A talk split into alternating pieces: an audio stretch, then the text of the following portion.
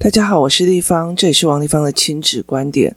我的亲子观点在各个的收听平台都可以听得到。那如果你们有任何的意见，可以在粉丝专业，然后跟我留言，或者是说加入王丽芳的 LINE 社群哦，然后呃，大家可以在里面交流讨论哦。其实我觉得我在赖社群有时候没没有常常发出声音，说什么事情或干嘛，但是我会想尽办法可以在呃。就是 podcast 好好说一些议题哦，但是我不会嗯、表明的说这个东西就是给哪一个议哪一个问题的。为什么？因为我觉得呃亲子观点是一种思考模式哦，它就是一个非常重要的思考模式。那呃为什么我会做这样子的工作，或者是说做这样子的分享？其实我觉得在于是说，呃我自己的。我我真的很老实说，其实我在我自己的状况里面哦，我从小到大那天呃，有一个妈妈就在跟我开玩笑说，就是曾经有妈妈说，诶，王丽芳的小孩子也蛮皮的哦，都不乖乖的哦，那他凭什么可以教？那我就会非常有趣的一点在讲说。其实，如果要我从小，就是其实如果要我，呃，从小带着孩子哦，就是该读什么书，该干嘛，然后写作啊，干嘛，就是让他乖乖的。我跟你讲，其实我觉得那个方法其实是非常非常的简单的。该操作什么课程，该怎么样，你听我的就对了。其实，在小时候，你很快的可以压制这个孩子去做这件事情哦。可是事实上，他其实是剥夺了他的思考模式哦。那呃，我会觉得说，哎，你会觉得说，我的小孩好像很皮、很很顽皮或干嘛哦？其实我我真的要老实讲哦，就是工作室里面脾气最糟的那个孩子，再加上我儿子脾气最皮的那个孩子，加起来都我没有我小时候哦。然后我小我两个小孩加起来的学习障碍都没有我小时候的多。所以，其实我觉得，在这整个过程里面哦，呃，我们是一直一直在协助所有的孩子去破他们关哦。如果你小时候觉得他乖乖的，好像没有什么事情哦，那我今天来跟你讲另外一个案例哦。这个案例其实让我觉得非常非常的害怕哦，那呃也非常非常的呃恐惧。那为什么呢？呃，我有征求这个小孩的妈妈来聊哦，就是呃讲。跟我这样，他的同意把这件事情哦提供给大家思维哦。那这个孩子他在非常小的时候，他就跟我一起玩在一起，跟我的孩子一起玩在一起哦。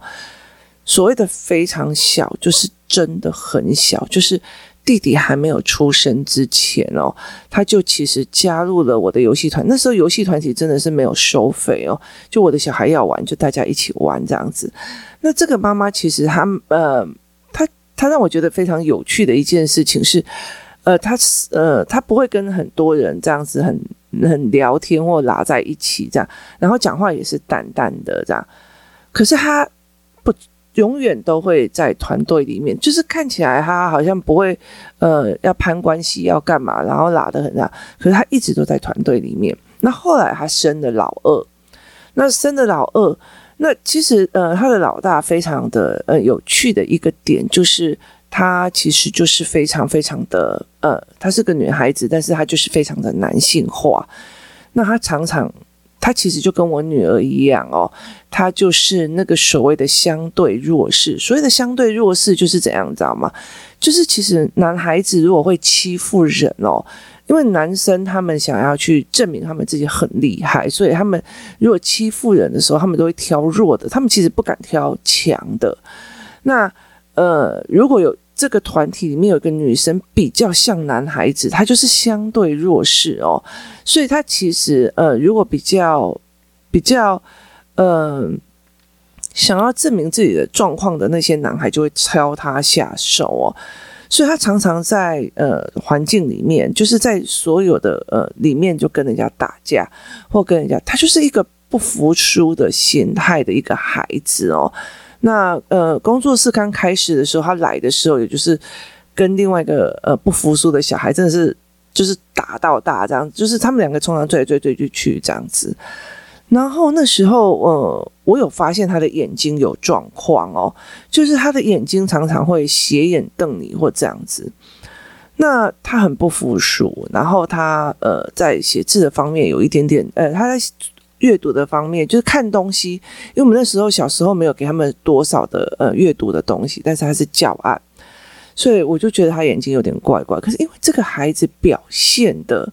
他没有像男孩子那样子说，我表现的就是呃很很凶猛或干嘛，可他常常会一起做呃坏事哦，就是所以像我们的小孩被处罚的时候啊，或者是不是处罚，就是他呃伤害了他伤害了别人，就是一起去干的坏事，然后要赔偿的时候，通常都有他，就是纠队都有他。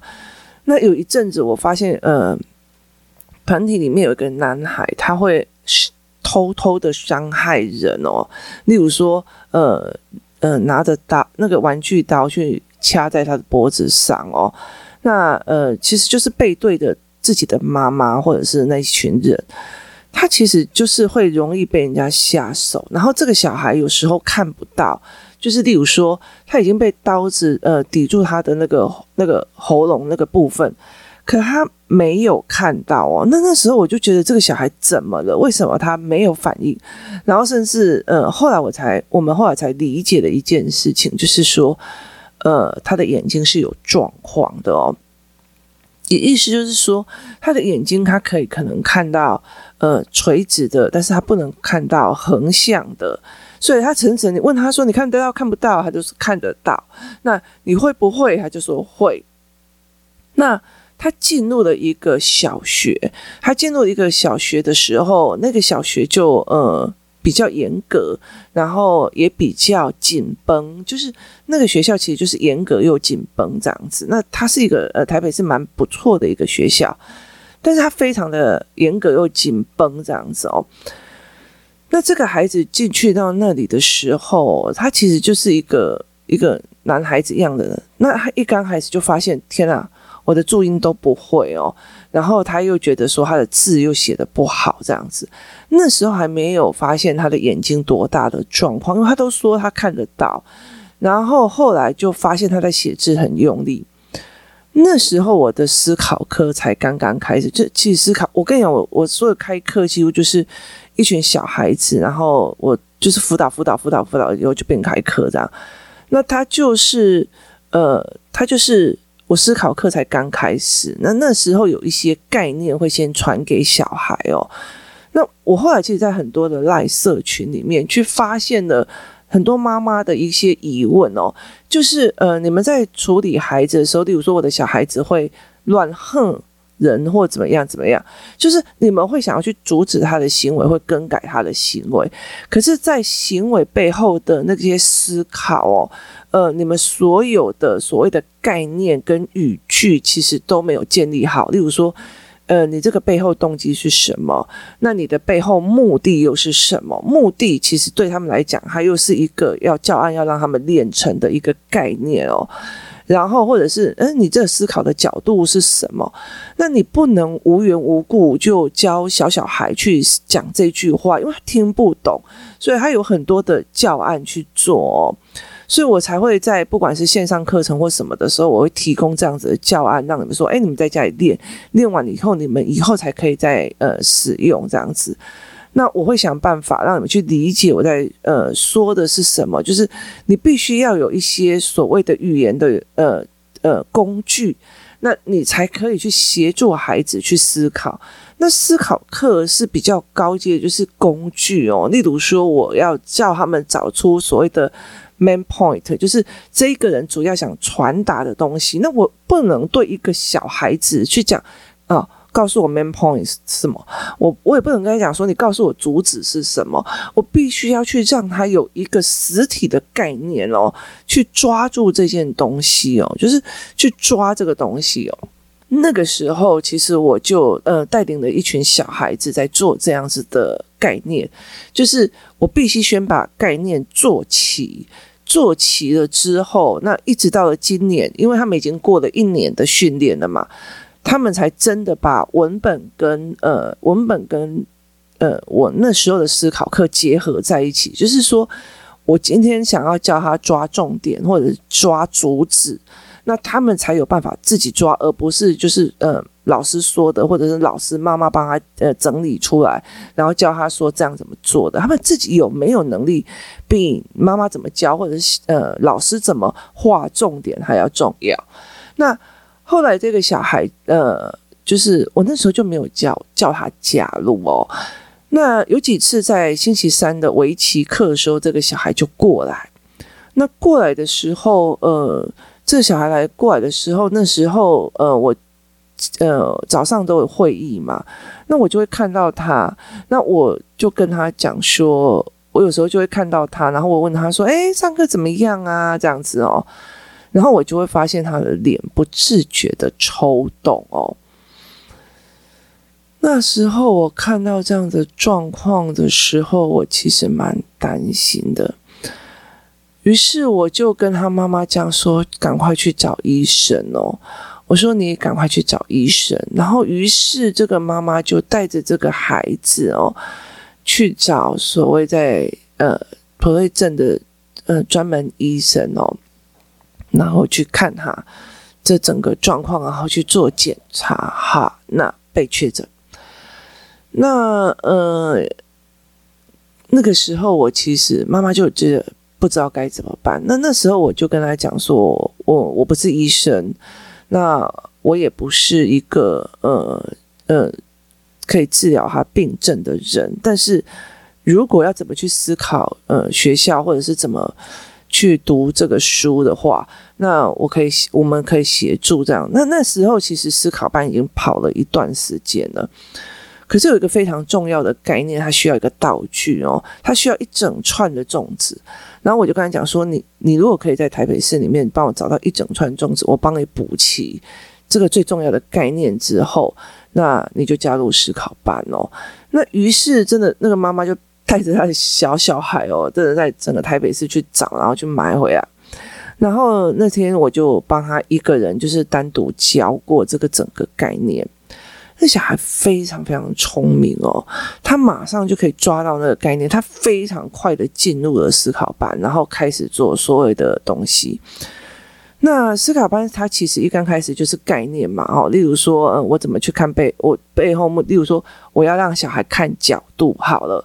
那这个时候其实是每一个每个小孩手上都要有一支呃一个呃相机或者是手机。他们必须在呃工作室的各个的角度里面拍照，然后我们再把所有的图就是 print 出来之后，让他们小孩子去找，他是站在什么位置去看什么东西哦，所以他其实是呃集体要运作，所以他是站在什么位置去看什么东西，那看到的会是整个工作室的全面的还是片面的？全面片面还是另外一个教案？好。那小孩子知道这个概念的时候，他就知道什么叫角度嘛。好，这样子做完了之后，他其实还有包括一些引导思维啊，包括一些呃，我会写一些短文本让他们去思考这样子。那他只有前因后果跟后续，一直到最近，其实我已经在协助孩子去看多角度的文本了哦。那所以他们呃，这个小孩就是在这边我。嗯，跟人家一边玩一边上思考课嘛。那上思考课上到最后的时候，其实这个小孩的状况都非常好哦。那呃，就是下课完回来或者是出去的时候，他脸抽动的状况就非常非常的少，就是没有嘛，他就是没有这样子。那他就比较好了一点，这样。嗯，妈妈就认为觉得，妈妈跟妈妈就认为觉得，诶，这个小孩很好啊，那很 OK。那最近，因为呃，我就是帮跟我儿子同学校的、跟隔壁学校的那几个小孩子开始在做所谓的阅读文本，就是你课本必须跟之前思考课做结合，例如说角度的关系哦，像呃那几个小孩他们之前阅读的方式跟学准备社会课跟自然课的方式，就是从第一页一直背到最后一页，那所以他们可以考到好分数，因为呃量少嘛。那后来我就让他们重新调整文本的呃阅读方式，去看懂文本在做什么时候，哇，他们就很开心哦。就是有时候姐姐去接他们的时候，哦，每个人就立方你教我什么啊，立方怎样怎样怎样怎样，他们就非常非常的愉悦。然后为什么？因为他们看得懂文本，因为他们用错方法在读文文本的话，他们会非常痛苦，因为它就是一堆圈词、造字跟标准答案。那呃，我也让他们文本去跟自修去看，哇，这整个是错的。其实我就，其实我最重要的是教妈妈看懂了，那你才可以有办法知道说你的位置是什么。如果妈妈自己都没有看懂，不管我怎么教，你有可能回去的时候在带的过程里面，你还是走歪掉。那其实我就带着妈妈看这样子，那。这阵子我就做了一个教案，因为我其实一直很思考一件事情。工作室里面有一些小孩哦，呃，有一些小孩是这样子，他的思维是扩散性的，然后非常杂乱，然后呃，他常常想非常非常非常的多。然后另外一个小孩是，你告诉我怎么做就好了，我都不用想哦。那。我都一直觉得杂乱的那个非常想非常多的那个要收，也就是说他要做思维整理。可是，呃，都不想的那个小孩就必须要扩散。然后有一些就只有打那个标准字的小孩，就又又要做什么？就是每个小孩他卡住的点都不一样。可是我终于在花了钱去在大量的做线上，就是大量的在上课之后。我终于找到一种教学方法，可以让他们都有互补的状况。那这个东西我可以呃，接下来就是让他们每一个人在不管在行为或者在思维或者在思维面板上面，其实呃做到一个很好的一个教学工具这样子。于是我那一天哦，我那一天就做了一个教案。然后，呃，我请他们把文本里面的大纲就就把它整理出来，这样弄给他。以前大纲我会把它，例如说，呃，我真的觉得不知道要用什么语，呃，用什么方式让大家懂。以前的方式是，我会给一张学习单，然后甚至我会给一些东西，就是画画的地方。那其实他很知道，这个小孩非常知道，我应该把答案填在哪个位置。可是我非常的明白，这个孩子没有在思考，他只是很知道你要的东西应该要放在哪个位置，就像你要的答案应该在放在哪个位置，所以他考试可以考得非常的好，但是他呃所有东西他没有办法思考的，于是呃妈妈就觉得说，诶，他也还好啊，他也还好啊，然后他也没有说在学校有什么压力，但是你就知道这个孩子放不开。那尤其在于是这几呃其其他几个孩子跑去跟我儿子同校之后，每个人的那个松啊跟愉悦的态度跟他就成了非常严重的反比。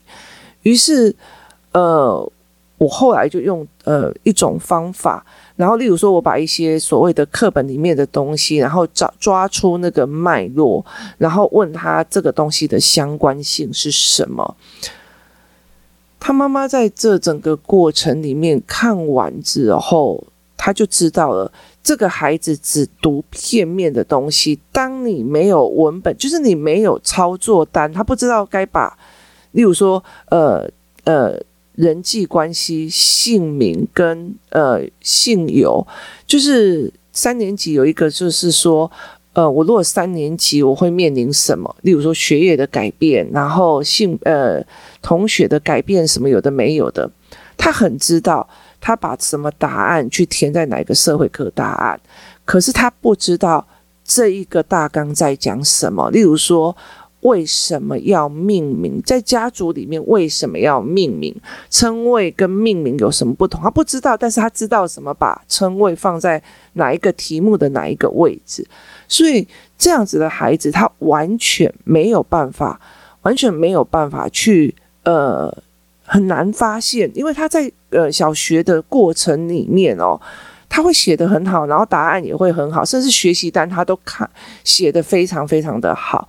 可是你在整个拆掉、在重组的过程里面，你会发现他每一个东西都不认识，每一个东西都没有办法去思维，就是他没有办法去思维这些东西，就是他本身文本里面就是光呃家族的命名跟家族的称谓这个东西他根本搞不懂，但是他知道放在哪个位置，他知道答案是什么。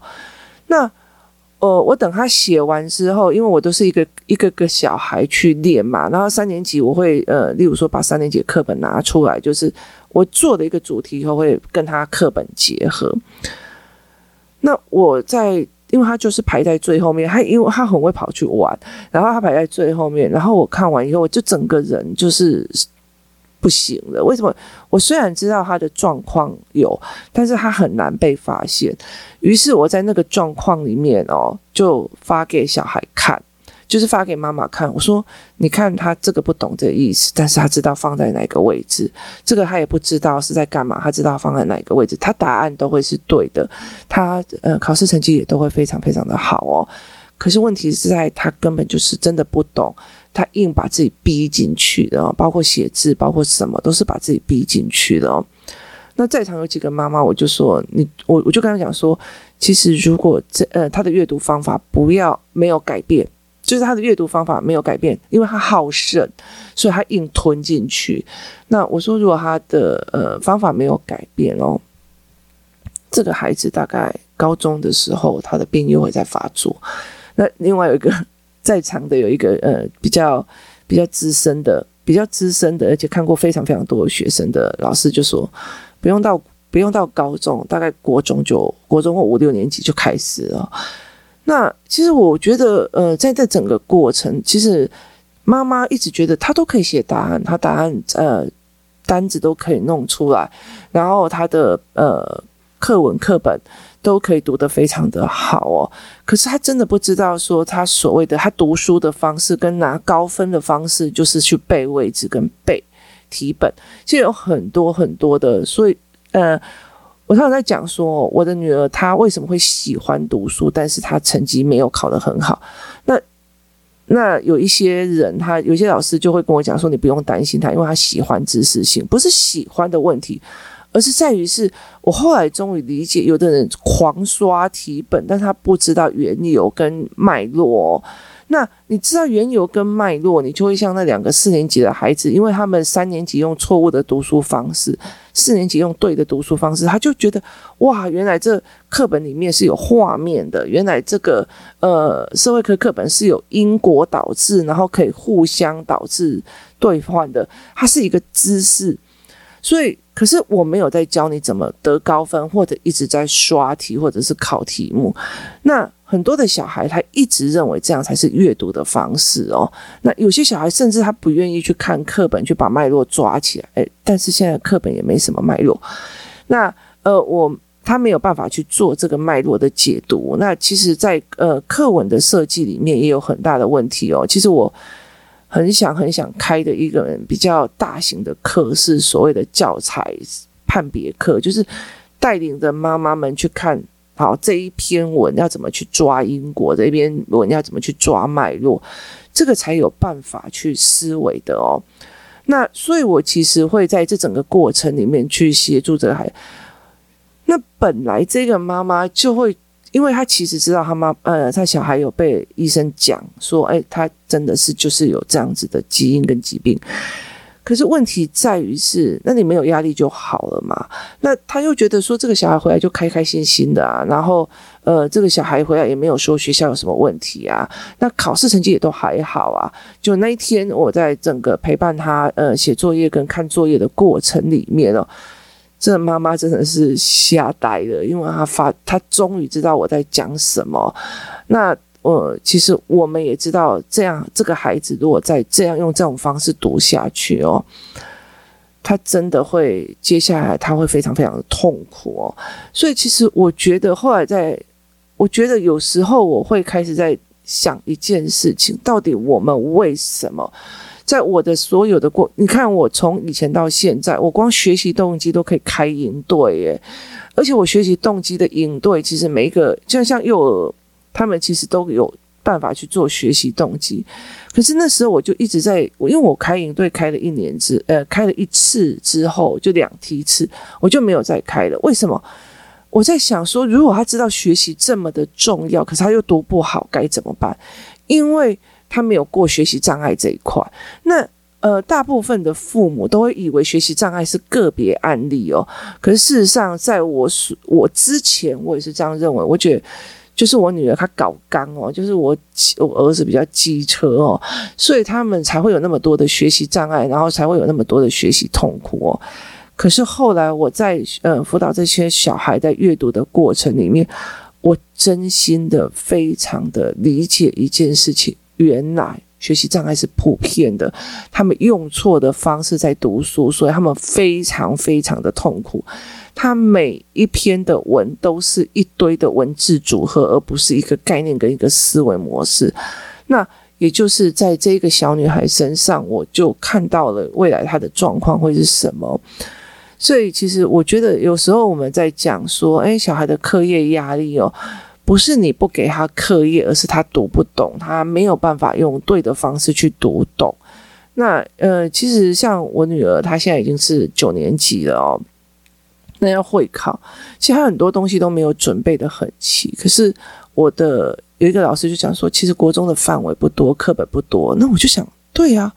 你知道什么意思吗？我每天读的书上的线上课程都比我女儿还要多，那她为什么会哀嚎哦？所以慢慢的才知道，其实包括国文的阅读方式，包括什么的阅读方式。可是因为我女儿她有从很小三四年级的时候开始慢慢的去培养一些阅读理解，所以她还比较，虽然她成绩没有到很好，没有不好，但是他很开心在很愉悦的在阅读哦。那其实，呃，他不是那种刷题去刷片面，他很愉悦的在阅读这一块东西。所以，其实我在这整个范围在想一件事情，到底是成绩去影响你对阅读的成就感，或者是思维的成就感，还是真的所谓的读书的方法跟读书的脉络是错的，而导致孩子们读得很痛苦哦。我我真心话我就觉得说，学习动机不能这样乱用，不是所有的小孩不读书或成绩，他都是动机的问题哦。我们会忽视了孩子呃该协助的方式哦，包括像这个女孩子一样，她是小一哦，但呃她是小呃三年级，那她就发现了这样子的状况，因为三年级的文本比较多的吧。那其实我也我也一直在很警惕的一件事情，是在于是说，呃，像我女儿好了，我那时候为了她在 Teacher Pay Teacher 的时候，我有把她之前的社会科的文本都把它放放进去做思维。我那时候认为这样她就够了，其实我后来发现真的不行哦。人要经由文本呈现一种思维模式哦，其实它是要一个非常。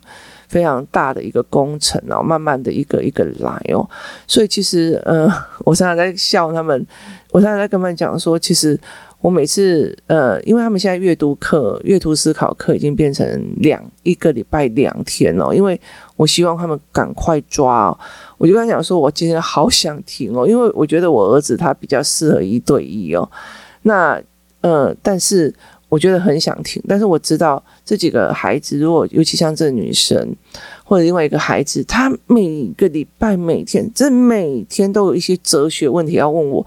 他如果呃没有办法问到过了，他就过不了。有一天我在有一天我在陪他读一个阅读文本的时候，因为他就是要多角度的面对哦。那他读到一个文本的时候不符合逻辑。他这个时候，他就整个卡在那。他是一个新闻，可是他觉得说，为什么？为什么？我们那时候在读一个嗯社论，然后他在讲说，诶，有老师，有老师，因为呃考绩被打一等嘛，然后所以就有两方在战。那我是呃，我并没有要讲这个议题的问原因，是因为我让他们看多方面的思维。那结果后来这个小孩就问我说，做爱心跟考。跟缺席这件事情两个不相关，为什么做？呃，我有捐钱，我就可以呃不去上班或干嘛？他过不了这一关，他就不读下去了。他觉得为什么这个世界上有这样思维逻辑的人，这样他就过不下去。那我我后来在这几个孩子的身上，会理解一件事情是：当他们人生有一些疑问过不下去的时候，他们要么吞，要么就是吞到爆炸。那爆炸在哪时候？到他青少年有办法反击的时候，所以我后来才会理解一件事情。有的人在讲说，呃，青少年的大脑跟别人不太一样哦，因为他过度活动。好，可是过度活动的前提是什么？我太多的疑问，我太多的学不会，我太多的痛苦累积到那边，我塞在我的头脑里面，所以我才会变成过度的疑问、过度的烧脑。我不懂。我就是一直卡在那里，所以其实后来我在慢慢的在讲，这这几个孩子是，就是每天来就是看到我，然后就开始地方有问你哦，某某人为什么不在我们这个群体了？那我就说，因为每个人都有每个人该走的方向，然后他就说，他虽然伤了办工作室里面的很多人，可是他对我没有冤屈，所以我觉得我抛弃他是一件很可怜的事情。那我就我就我就会举几个例子说。如果有一个人，如果有一个人，他呃曾经帮他好朋友喂了毒，就是为了他想要销售他的毒品，所以他就让他好朋友一起吸毒。那呃，接下来他又想要来跟你交朋友，你会吗？然后他就想一想，我不会。我说对，呃，有很多事情，呃，有很多事情，呃，这个小孩伤的不是你家，不是你，也不是你弟弟。可是问题是你妈妈在借由她对别人的方式的时候，她就不想不想要这个孩子继续跟在你们的旁边，因为她觉得你们也有可能被伤害，所以这样才会有这样子的状况。所以，呃，在他们的思维模式里面，你就会觉得每一个孩子的思考跟每一个孩子的卡住的点。真的都千变万化，他真的以前我都觉得自己的小孩他搞刚哦，他啰嗦哦，那后来我才慢慢理解，不是这个样子的哦。那呃，我们现在也在慢，我们现在也在试图的重新调整这个小女孩跟这个呃重新的阅读方式跟理解方式哦。那其实他并不能是一个团体班哦，甚至他如果团体班，他的人数也不能过多。那其实我觉得他是要慢慢调的，所以在这整个过程里面，其实呃，我跟妈妈都非常非常的紧张哦。其实她这个女孩子那一天她在呃做阅读文本这样子出来的时候，其实我跟她我我有好几天就真的觉得哦，就是一直在思维这件事情哦。我觉得我觉得我们我们在我在开玩笑，如果在呃。八月以前，我大概就是没有办法睡觉。我其实有很大的一个呃身体状况原因在于是这些小孩的问题。如果我没有思考到一个点，我就没有办法睡觉。那还好，我们现在有那种呃营养品可以让自己比较好睡，比较放松。那所以我就觉得说，哎，那就差非常非常多。那你可以去再去思维这个小孩该怎么帮哦。我真的比较庆幸的是，这个孩子思考得早。那。我我也比较庆幸的是，其实一刚开始没有想要收这个孩子进去思考班哦，那就是因为他常常在工作室晃来晃去，然后另外那个很会问问题，就是呃哀哀怨的那个三年级的，他也是常常在工作室里面晃来晃去，那你发现的问题哦，那我们就会讨论怎么用，就是要解决这样子哦，那这个孩子就一直在。一直在抽动、抖动的时候，我们才发现，诶，他有状况。那当然，医学的部分只要有医学在处理哦。那呃，我们再看一下所谓的呃，用文本为什么会让他这么大的压力？读书为什么让他这么大压力哦？他不是动机的问题哦，而是他的读书方法，他跟他看书的方式，跟他对书的认知哦，完完全全走到了一个把自己逼到一个死胡同的状况哦。所以我们接下来也开始在思维这件事情该怎么帮他。庆幸的是，还好那个时候，其实呃，他二年级的时候，我就把他拉进，就是妈妈真的就是带着一串粽子进工作室，然后让这个孩子就是补进度，然后赶快冲上来。要不然的话，他其实三年级才发生这件事情的时候，呃。呃，他前面的概念都没有补齐，我也没有那个心力重新再帮他补的时候，这个孩子其实应该就会慢慢的，呃，就是我不知道怎么收拾，我就我们也不知道怎么办哦。那所以其实我觉得很多事情都在冥冥当中是很庆幸的，然后有在有在做事哦。这才是一个非常非常重要的一个点哦。那也非常庆幸是大家都可以一起发生的发现的问题哦。照道理来讲，这个孩子应该是在学校里面很乖、很认真，写得很好，老师的标准动作都做到的一个乖孩子哦。但是你真的没有办法去思维他的读书方式，让他的压力这么这么的大。那我也一直到了非常非常大之后，我才知道，其实。呃，很多孩子并不是笨哦，我也不是笨。其实，在很多的在学习的过程里面，我们用错方法在读书了哦。这一直到我大学以后，我才整个开窍哦。但是这中间付出了多少的自我毁灭跟自我代价？今天谢谢大家收听，也希望大家可以提供大家思考，在骂孩子不读书的时候，没有学习动机的时候，我们思考看看，是不是他们还有各种的方式，他们。忘记他们不知道怎么读书，那甚至我觉得文本是不是妈妈们？呃，如果你们看不懂，我们来想，我来想办法哦，然后让大家去理解，其实文本真的，真的对他们来讲是有困难的哦。今天谢谢大家收听，我们明天见。